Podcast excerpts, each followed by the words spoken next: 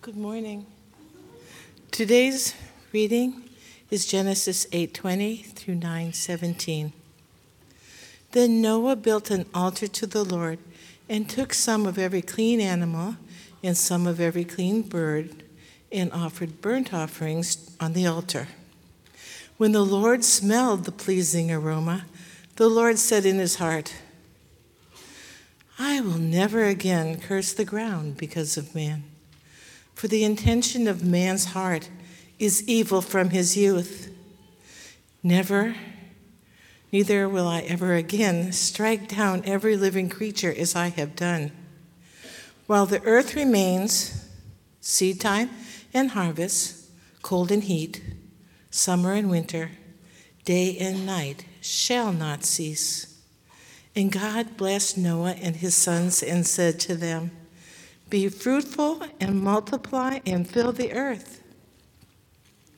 The fear of you and the dread of you shall be upon every beast of, on the earth, and upon every bird of the heavens, upon everything that creeps on the ground, and all the fish of the sea. Into your hand they are delivered. Every moving thing that lives shall be food for you.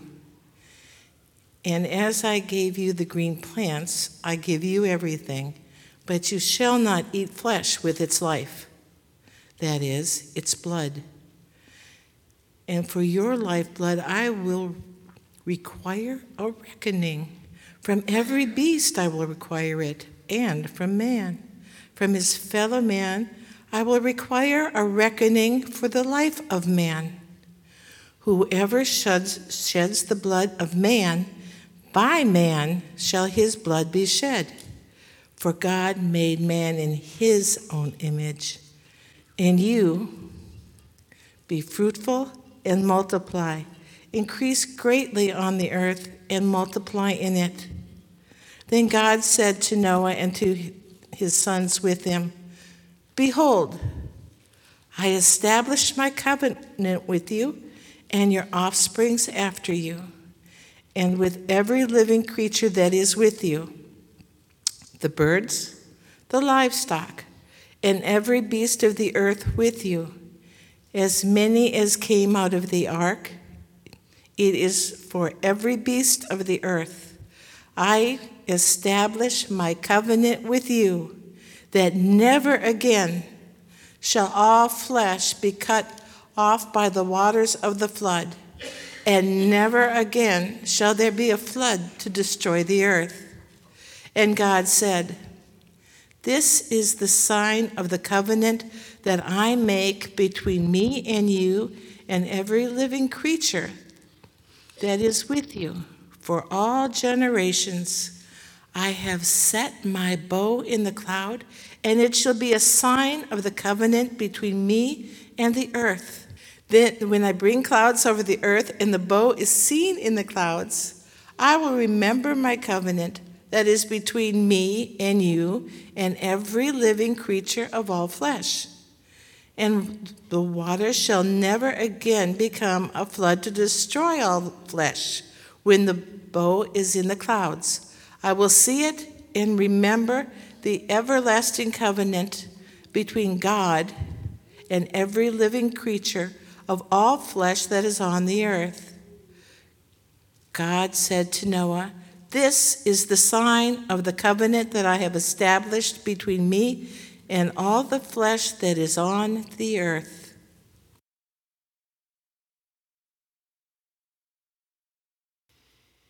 If you weren't able to get your Bible open in time earlier, you can open to the book of Genesis, chapter 8. Charlene read for us. We're continuing our sermon series called Recreation, and we're going to see a little bit more clearly this morning why the series is titled Recreation and not just Creation.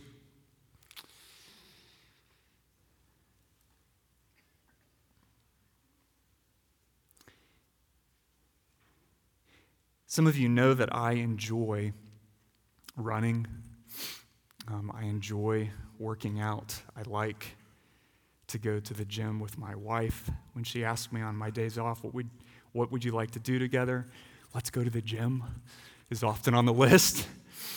And I say that so that you know when I, when I think of things like gym memberships and Fitbits and all manner of various trending or fad diets, I do not label them as inherently bad things.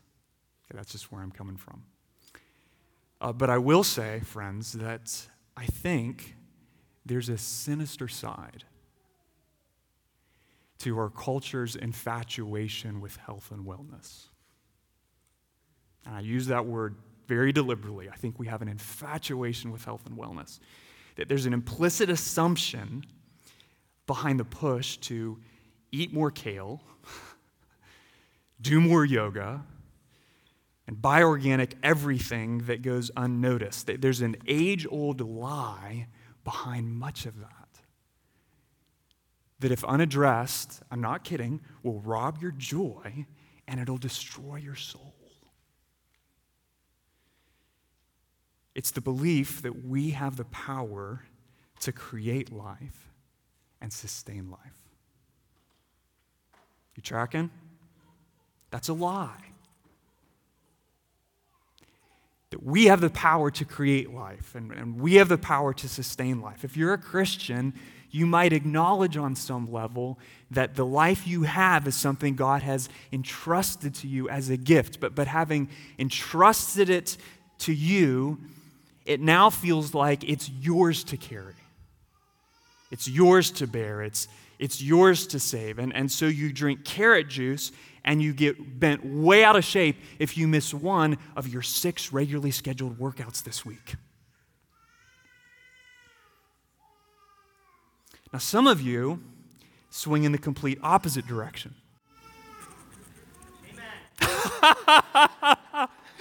I love my community group leader, John Robertson. Some of you, sensing the, the finitude, the, the futility of human life, you take a who cares, we're all going to die, so pass the chicken wings approach to life.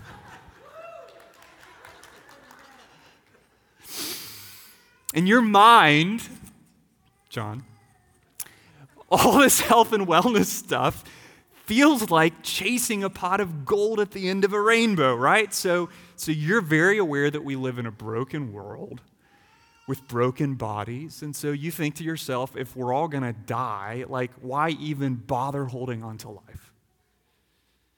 It's not going to last. Well, friends, the path that Jesus wants us to walk when it, when it comes to health and wellness is not some sort of happy medium between those two extremes. It's not. That the path that Jesus calls us to walk is, is built on a foundation that I will argue both of those camps miss. They both miss it. And this foundation is also the main point of the scripture that we just read, namely, that the gift of human life is only upheld by the author of human life. saying two things there. One, life is a gift. Two, the gift of life is only upheld by the author of life. So, what's the chicken wings group functionally deny? In all seriousness, the absence of careful stewardship of your body functionally denies that life is a precious gift. It's a precious gift, a divine blessing that should be received with gratitude and maintained with diligence. Now, what's the go natural or go home group functionally deny? They deny something too. I, I think that the, the incessant grasp to, to control their health functionally denies that the one who gives us life is also the only one who sustains our life. One group forgets life as a gift God gives. The other group forgets life is a gift God upholds.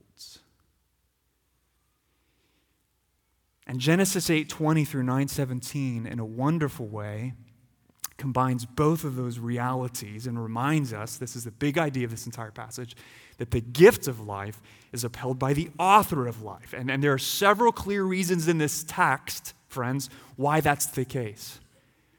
Why is it the case that the gift of life is upheld by the author of life? And the first reason directly confronts the notion that we even deserve life in the first place. Because we think that.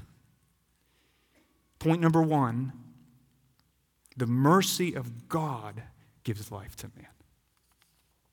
The mercy of God gives life to man. Notice, look at Genesis 8:20.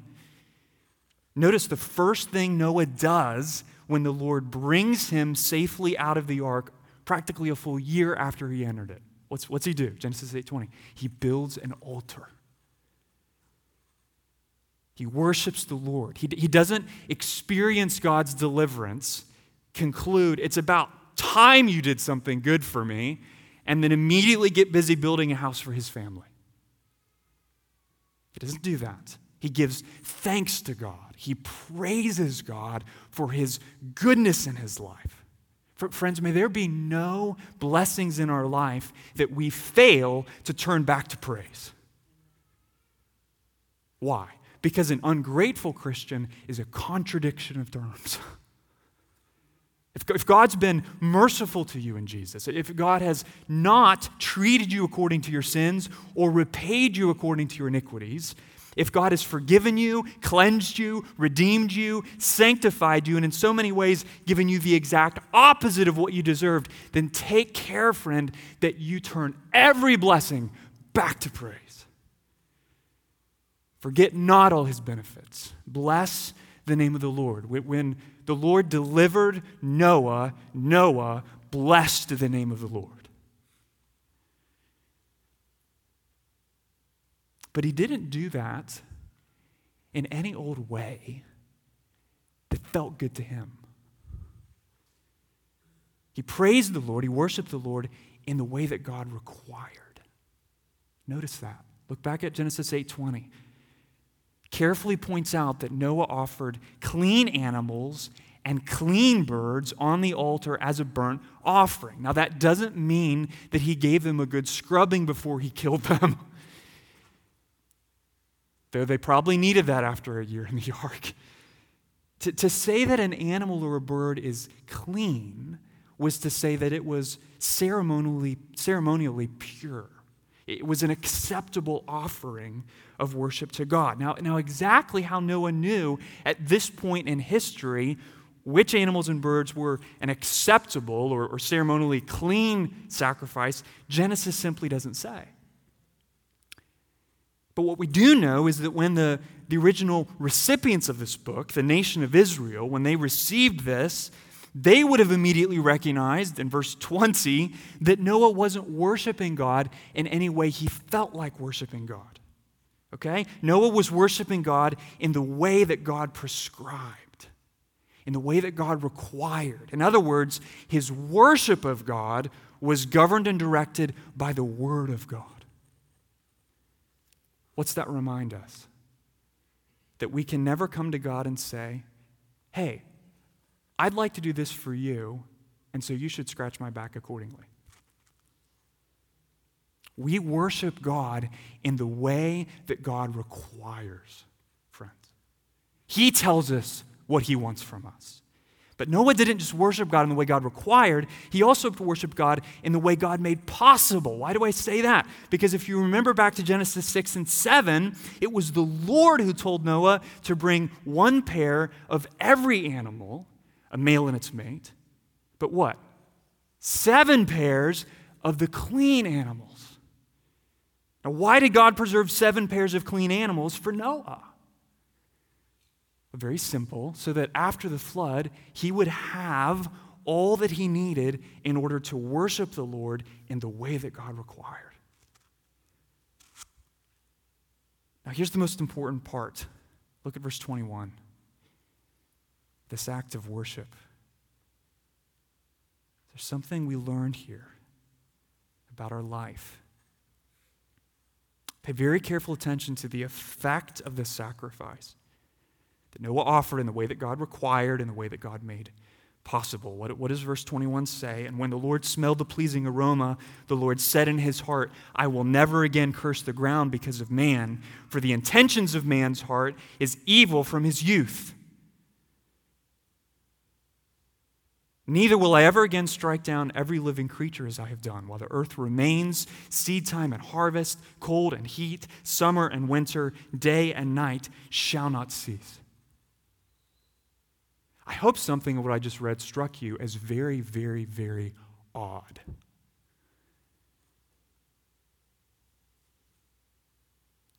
And we'll see it if we ask this question why did God destroy the world with a flood in the first place?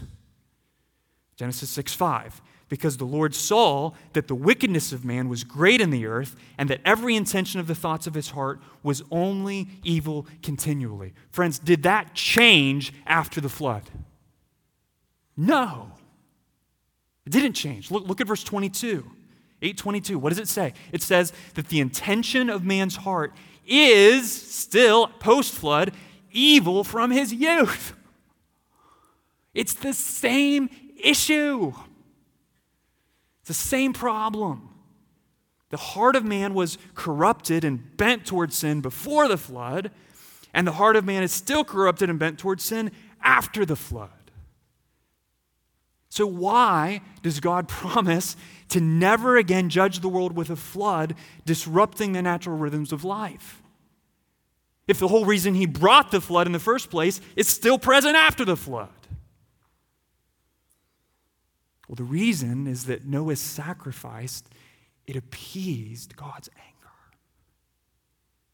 It placated God's justice. What, what, is, what does sin require? What, is, what does rebellion against the creator of the world deserve? It deserves death, right? The wages of sin is death. It's been that way from the very beginning of the world. So, what happens in Genesis 8, verse 21? What happens there? An animal dies, a bird dies, so that Noah and his sons wouldn't have to die. So Noah's sacrifice atoned for his sin and his family's sin in such a way that it was possible for sin to be punished without Noah being destroyed. That's what's happening. And it's, it's that sacrifice of atonement. Please see that not Noah's righteousness that secured mercy from God. For Noah, his descendants, and the entire created order, Gentry and Wellum say it this way God would be completely justified in wiping out every generation of humanity by means of a great judgment. There's only one reason why he does not do so because of his own grace and mercy toward us. His own grace and mercy toward us. Now, when I, when I speak of the mercy of God, do not think in your mind that I'm just saying, you know what, God's a merciful God. You know what that means? Translation God's a super nice guy. Merciful God, super nice guy. That is not what I mean. Okay, when the Bible says God is merciful, it isn't saying that God is a nice guy. It's saying that God decides, as an act of His divine will, to not give us the punishment we deserve, the consequences of sin that we deserve. But He will never do that, friend, at the expense of His justice. Okay, God, God is not bipolar. What do I mean by that? He's not merciful one day and just the next day merciful, just, merciful, merciful, just, just, merciful. He's not bipolar. His mercy is just, and his justice is merciful. So, what, is, what does that mean for us? Well, what, what it means is that in order for us to experience God's mercy, God must provide a way to satisfy his justice. So, verse 21 teaches us what? More than anything else that it is atonement for sin that secures mercy for man. Atonement for sin secures mercy for man. And that is precisely what God has done for us through the crucifixion of Jesus Christ. Isaiah 53, verse 5. But he was pierced for our transgressions, he was crushed for our iniquities. Upon him was the chastisement that brought us peace and with his wounds we are healed. All we like sheep have gone astray. We have turned every one to his own way, and the Lord has laid on him the iniquity of us all. Jesus' sacrifice was like Noah's sacrifice, except Jesus' sacrifice was infinitely better. Infinitely better. Why do I say that? Because Noah's sacrifice secured a physical mercy, right? A physical mercy, a promise from God to never again destroy the world with a flood. What, what does Jesus' sacrifice secure, friends? Jesus' sacrifice secures a spiritual mercy a promise from God that, that all who come to the Father through faith in the Son will receive and experience and know the joy of eternal life with God. So it's like Noah's sacrifice, but it's infinitely better. What's the point in these verses? The point is that all of us have sinned against the Lord. We don't deserve life, we don't deserve it. So when, when, the, when the gift of life is upheld by the author of life, it's not because God's giving us what we deserve, it's because God is being exceedingly merciful to you and merciful to me. Point number one the mercy of God gives life to man. The mercy of God gives life to man. Don't forget that. Okay, that's the first reason why the gift of life is upheld by the author of life, because the mercy of God gives it to us in the first place. Point number two the blessing of God sustains the life of man. Notice the connection here. The mercy of God gives life to man, and the continued blessing of God is the only thing that sustains life for man. In, in verses 1 to 7 of chapter 9, the, the Lord pronounces blessing on Noah and his sons. He, he affirms and, and restores through the power of his word a, a purpose and a provision and a protection that he gives for life, the very life he mercifully grants at the end of chapter 8. And, and it's here in this point that we're really going to see how is it that the author of life actually upholds our life. Okay, so, so listen carefully, all right? Verses 1 and 7 of chapter 9, if you look at those, they're, they're practically identical. They're like bookends, and they wrap themselves around the first way God sustains the life of man. He gives us a purpose for life. He gives us a purpose. Look at verse 1, chapter 9. And God blessed Noah and his sons and said to them, Be fruitful and multiply and fill the earth. Now, if you've been here on Sundays for some time, you know that's not the first time God has spoken those words. Whenever you hear see something in the Bible that's like, wait a minute, I think I heard that. I, maybe I was sleeping, but I think I heard that before. That's worth paying attention to. It is almost exactly what God said back to Adam and Eve in the garden in Genesis 1:28. It's the same mission God gave them. And, and the fact that God gives to Noah the same mission that he gave to Adam and Eve tells us at least two really important things. Okay, follow me here. First, it suggests that, that Noah is functioning as a sort of second Adam. So, so he's a representative for the entire human race and in turn the entire created order. As Noah goes, so everything else goes. But second, please hear this neither the spread of sin nor the judgment of the flood have altered in the least bit God's purpose for human life. Now, why is that a big deal? Why, why am I passionate about that point? It's because of this. Some of you are sorely tempted to think that life with God goes as follows. You believe God has a good and glorious purpose for your life. Least you would acknowledge that in your mind. But once you sin, once you do what you know is wrong, you, you feel like that purpose has, has disintegrated into a bag of leftovers.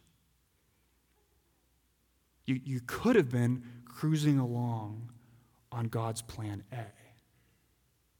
But now, because you've really messed up, you're just picking up the pieces on plan B or C or D. Maybe you even think that because you've made so many mistakes, God, God doesn't even have a purpose for your life anymore. I mean, I did, but then I got DQ'd. And you wouldn't say that, but But the lack of godly ambition, the lack of passion to glorify the Lord, the lack of desire to serve people, to share Christ, to, to build up the church, it reflects that conclusion in your mind. You feel like you're done, you're finished, your life isn't even worth living. And friend, if that's you, please hear the word of the Lord to you today. Please, please hear this. The purpose of the Lord for your life does not change because of the presence of sin in your life. Say that again. The purpose of the Lord for your life does not change because of the presence of sin in your life. Are there, are there real consequences for sin? Thank you, Jody. Yes. yes, okay? Are the circumstances in which God calls you to follow Him today different because of the way you sinned in the past? Yes. But does your sin change or destroy the essence of God's good and glorious plan for your life? Absolutely not. Absolutely not. Hear that. That the sin of man doesn't derail the purposes of God. Okay, what, what God does in, in reaffirming and reestablishing with Noah the very same mission that he gave to Adam reminds us, teaches us that even when our circumstances change, God's purpose for our life doesn't change. And his purpose for our life, his, his purpose for your life, if you were reading verse 1 alone, be fruitful and multiply, it isn't limited to bearing and raising godly offspring. Bless those of you who are single or don't have children in the home anymore or can't have children are listening to me and thinking, well, good for you getting excited about the purpose of God. Is it just be fruitful and multiply? Actually, it's not just that. Genesis 1:28, be fruitful and multiply and fill the earth and what? Subdue it and have dominion over the fish of the sea and over the birds of the heavens and over, over every living thing that moves on the earth. We've, we've seen that before. What's that remind us? That God commissioned Adam to rule the world on his behalf. Okay, to, to take all that the Lord had made, everything God created, and, and to use it and design it and write it and paint it and teach it and protect it and construct it in a, in a way that enhances human flourishing. Now, where is all that in Genesis 9? All, all, I'm seeing is be fruitful and multiply. Well, look at verse 2. Keep going. Look at verse 2. The fear of you, God says to Noah, and the dread of you shall be upon every beast of the earth, and upon every bird of the heavens, upon everything that creeps on the ground, and, and all the fish of the sea. Into your hand they are delivered. Now, the point of that verse is not that Noah had a pet lion before the flood. And that after the flood, Noah's pet lion is going to run away. It's not the point of the verse. The point is that after the flood, God Himself affirms and advances the dominion of man over the rest of the created world. God does that. So, so in Genesis 1, God told Adam to reflect his image to the world by ruling over creation. And in Genesis 9, God doubles down on the exact same cultural mandate by effecting, bringing to pass the very dominion that he called Adam to realize back in Genesis 1. God is bringing this mission to pass. God is bringing the dominion to pass. He doesn't just reestablish Noah's dominion, he strengthens Noah's dominion. In other words, he's restoring and accomplishing, making possible the fulfillment of his purpose for man. What's, what's the first way that the blessing of God sustains the life of man? He, he restores, he gives us a purpose for our life. But he does something else. The blessing of God sustains our life also by making abundant provision for our life. So it gives us a glorious purpose for life. It also makes abundant provision for our life. Think about this. So before the flood, God provided what? The plants and trees of the field to nourish man. And after the flood, The plants and the trees remain, they grow back. But what does God add to that provision? He adds meat. He adds meat. And all God's people said, Amen. Now, now, the fact that we are allowed to eat everything doesn't mean, teenage guys, that it's wise to eat everything. or that we have as human beings this, this unqualified right to eat anything. Okay, if you look at Genesis 9, verse 3, it certainly doesn't say that you have to eat meat. Okay, there's, there's nothing wrong with a vegetarian or a, a vegan lifestyle. But what does verse 3 very clearly teach? That you had better not go promoting a vegetarian or vegan lifestyle as if it is morally superior. I see that all the time. We, we, we take things like our diet and we, we use it to say, well, I'm better because I don't eat that. God calls us to be a steward of our bodies, but there's no such thing as a morally superior diet. You're not better because you're on the keto whatever. You're not better because you're on the South Beach, whatever. Okay, if you don't want to eat meat, every green plant is a gift from God. If you want to eat meat, every moving thing that lives, end quote, is also a gift from God. What's the main point? The main point is that God is a generous provider. Okay, it's a, he's a generous provider. He gives us all that we need all the food we need to sustain life and enjoy life. So, the blessing of God sustains life by giving us a purpose for life. He makes provision for life. Finally, the blessing of God sustains life by granting protection for life. Purpose, provision, protection. Where do we see this? Well, throughout the Old Testament, blood is, is what? It's a symbol for life. And the prohibition that God gives Noah on consuming blood or eating blood reminds Noah of the dignity of all life, all life, including animal life. The sacred nature of blood, it also laid a foundation for what God would later give to Israel in the form of the sacrificial system, where he taught them that the blood of animals is exclusively reserved for making atonement for sin.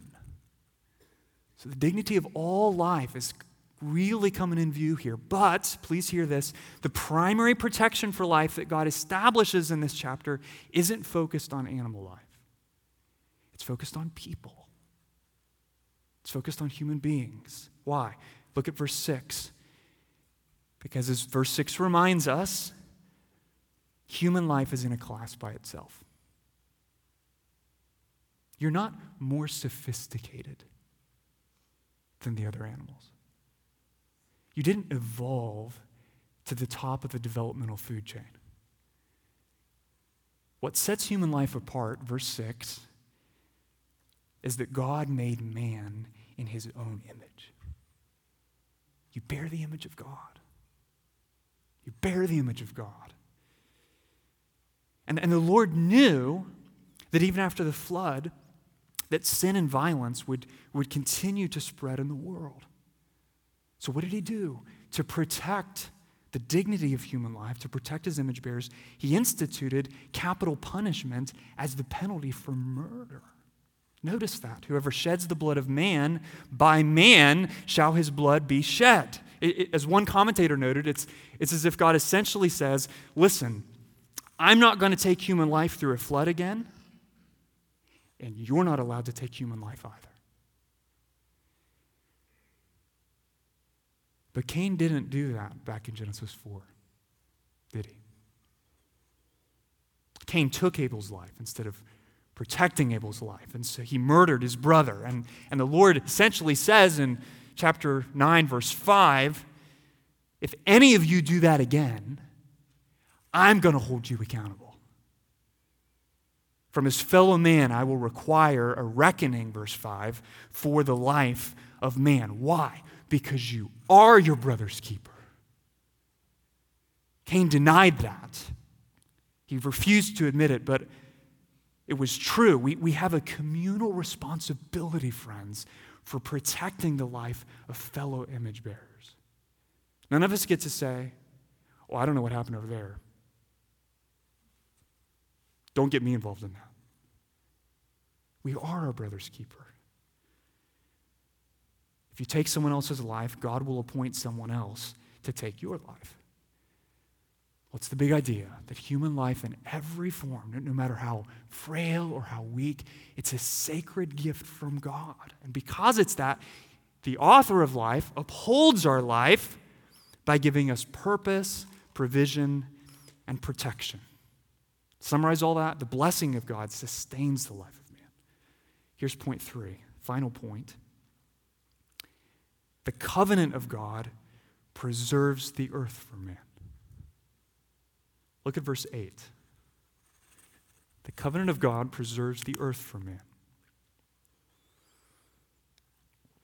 Then God said to Noah and his sons with him, Behold, I establish my covenant with you and your offspring after you, and with every living creature that is with you, the birds, the livestock, and every beast of the earth with you. As many as came out of the ark, it is for every beast of the earth. Look at verse 11. Never again shall all flesh be cut off by the waters of the flood, and never again shall there be a flood to destroy the earth. Now we need to remember that when the Lord says, Behold, I establish my covenant with you and your offspring after you, with, with every living creature that is with you, he's not beginning a new relationship with creation.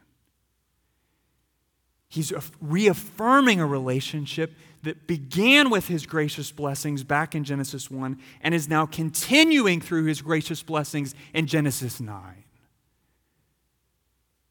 It's not a new relationship, but what is changing is the commitment or covenant God makes in the context of that relationship. Now, now that's not a word, covenant, that we use very often. We don't. But it's a really important word. It's, it's a biblical word because essentially the entire storyline of the Bible could be described and is really carried along on, on the back of various covenants that God makes, commitments that He makes with His people. And, and I like Bruce Waltke's definition of covenant when he says basically, it's a solemn commitment of oneself to undertake an obligation. A solemn commitment of oneself to undertake an obligation. What so, therefore, what is the commitment? What is the obligation that God is taking on himself in Genesis 9? What is it? What's a commitment to never again destroy the earth with a flood? To never do that. He's obligating himself. I'm never going to do that again. And, and there are at least f- four characteristics of this covenant between God and all creation that, that I want us to see. So, very quickly, first, it's a divine covenant. So, three times in verses 8 through 17, the Lord refers to his commitment as what? My covenant. It's my covenant. And though there's, there's no shortage of, of ordinances, laws, instructions for man all around this in, in Genesis chapter 9, the actual covenant itself, it's not our covenant. It's God's covenant. It's, it's God's commitment. Why, why is that comforting? Why is that comforting? It's comforting, it's encouraging because the covenant is built on the faithfulness of God, not the faithfulness of man. And by saying this is my covenant, God is binding himself to maintain it despite human failure and human sin. You know what that is called, church? That's really good news. Really good news. It's a divine covenant. Second, it's a mediated covenant. It's mediated. God's covenant is with Noah, his salvation is directed toward Noah. But God's promise to, to preserve Noah, it, it expands, doesn't it? In a, in a promise to preserve Noah's sons, Noah's offspring, and every beast of the earth. Now, now what's up with that? Well, all that reflects is that Noah is the covenant's head. Or covenant mediator. He, he represents all the other parties in the covenant. He's, he's responsible for his family, he's responsible for all God's creation. And thus, as the covenant head goes, so goes the rest of creation. Now, why is that important to understand that it's, it's a mediated covenant with man at the center of it in terms of the commitment God's making? It's, it's important because we need to see that this covenant starts with man. It starts with man and it's directed toward man. Now, think about that.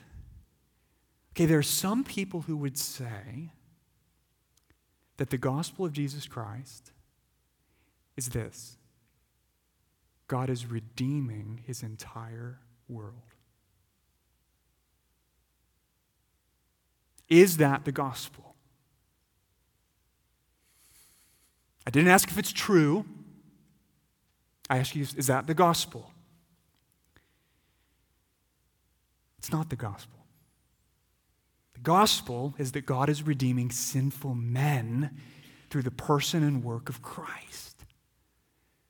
But one of the entailments of the gospel, one of the results of the gospel, is that salvation for man will what? It will one day overflow in redemption for the entire created order. That, that's exactly what the, the mediated nature of the covenant in Genesis 9 teaches us to expect as man goes and as God's saving work toward man goes, so goes the rest of creation. So it's mediated, it's, it's focused on man. But even while we say that, we, we don't want to overlook the Lord's clear concern here for what? For every living creature of all flesh. If you were listening carefully when the scripture was read, you know how many times some version of all flesh, all flesh, all the earth, every living creature, every living creature of all flesh of the earth. It's just like, okay, I get it. how about a pronoun? Well, it teaches us something, friends. It teaches us our, our God given responsibility to rule over the rest of creation comes with a sobering responsibility to take care of God's creation to be a faithful steward of God's creation. What do I mean? I mean that working hard to preserve the life of every creature God has made is not a political issue or a liberal issue or a Green Party issue. It's a biblical issue. It's a biblical issue. It's a biblical priority. We, we may disagree on the wisdom of particular strategies or, or programs when it comes to environmental conservation. But what we must agree on is this as Christians that because God cares for every living creature, we must care for every living creature too. And sadly, far too often, it's the Christians who say, rule the earth, subdue the earth, destroy the world. No, take care of it, steward it. God does. It's a divine covenant, it's a mediated covenant. Third, it's a visible covenant It's a visible covenant, the Lord's promise of mercy. Verse 15, look there. That as long as the earth endures, the water shall never again become a flood to destroy the earth. That, that's a promise God remembers. Why? Because it's a promise that God makes visible. It's visible. How does he do that? In the form of a rainbow. Form of a rainbow. Biblical covenants are often confirmed with a sign. And God's covenant with Noah is no exception. Okay? So when, when beams of light hit water vapor at just the right angle and they, they fragment, they explode into a spectrum of color. You know what you're seeing in that moment? You're, you're not just seeing a physical reality, though you are. You're seeing a spiritual sign. You're seeing a spiritual proof, a spiritual testimony from God that He's a faithful God and He's going to keep His covenant with all creation. You're, you're seeing a sign, a testimony that, that our continued enjoyment of the gift of life in the midst of our sin and brokenness is an expression of extraordinary mercy. Think about that. God didn't have to make His covenant visible, He could have just said, Hey, good news for you. I've got a covenant. What is it? You don't know. I'm not going to show you, but praise me for it. No, he knows we're physical creatures in a physical world. And so the Lord, like a good dad, he accommodates himself to us and he says, Listen, I'm going to give you a visible, physical, visible sign of my covenant with you. Why? Because I know that there are going to be times in your life when you doubt my faithfulness. And in that moment, among many other things, I hope you find yourself walking at the end of a storm, because so often our life feels like a storm. And you look up into the clouds that threaten with rain and pain and hurt and sorrow, and you see a rainbow. And that you will stop in that moment and say, God, thank you that you are a faithful God. And that you have kept your promise since that day to never again destroy the world with a flood. It's visible, it's also enduring, friends. Look at verse 12. God says it's a covenant for all future generations in verse 16, that it's an everlasting covenant, that his forbearance continues to the end of the age. What, what, what does the natural man say? Let's just be honest, okay? The natural man beholds the, the unceasing march of time, the, the cyclical patterns of seasons, repetition of seed time and harvest, summer and winter, cold and heat, day and night. And, and the natural man concludes the laws of nature rule the world.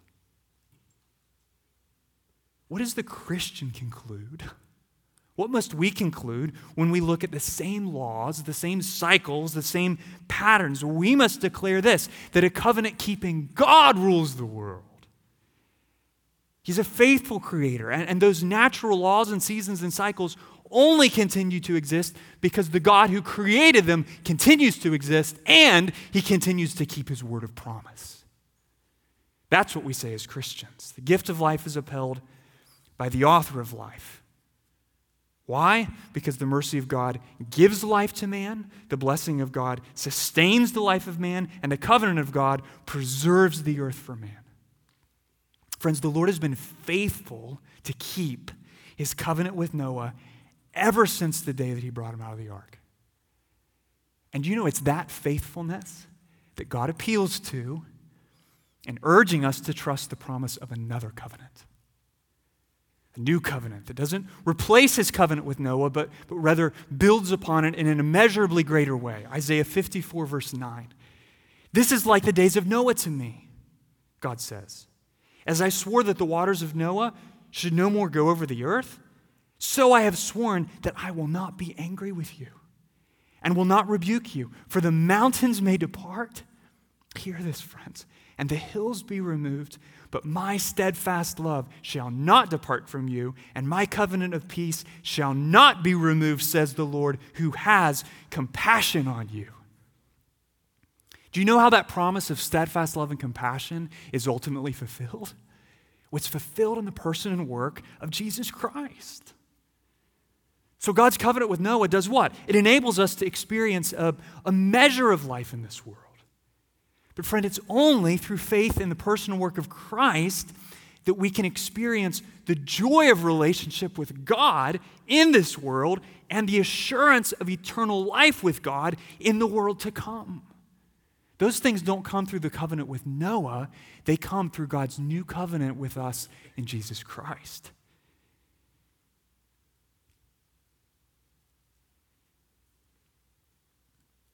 To conclude, I challenge you with this, friend. I challenge you to remember that the gift of life is still upheld by the author of your life. But that gift will not be upheld forever. The earth will endure, but one day you will die. And on that day, the Lord will demand a reckoning for your life on the earth. Don't wait.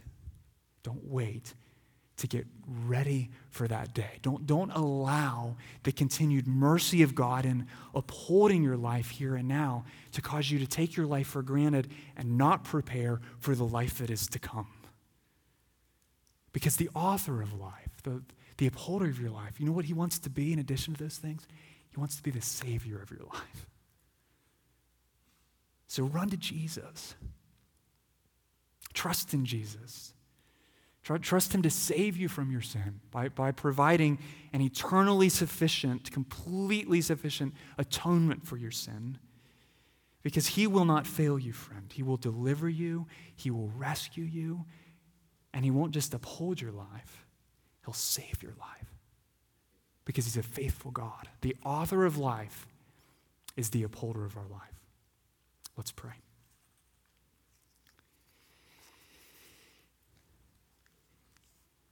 Lord Jesus, we're grateful for your word that reminds us you're faithful. And I pray, Lord God, that you would cause us to head into this week with a heart and an attitude that doesn't take the gift of life for granted, recognizes we only have it because you're merciful. It only endures because you continue to sustain it. And it's only possible in this world of sin and brokenness because in your mercy, your covenant, you continue to preserve the earth. We thank you for how your word today confronts us with your faithfulness.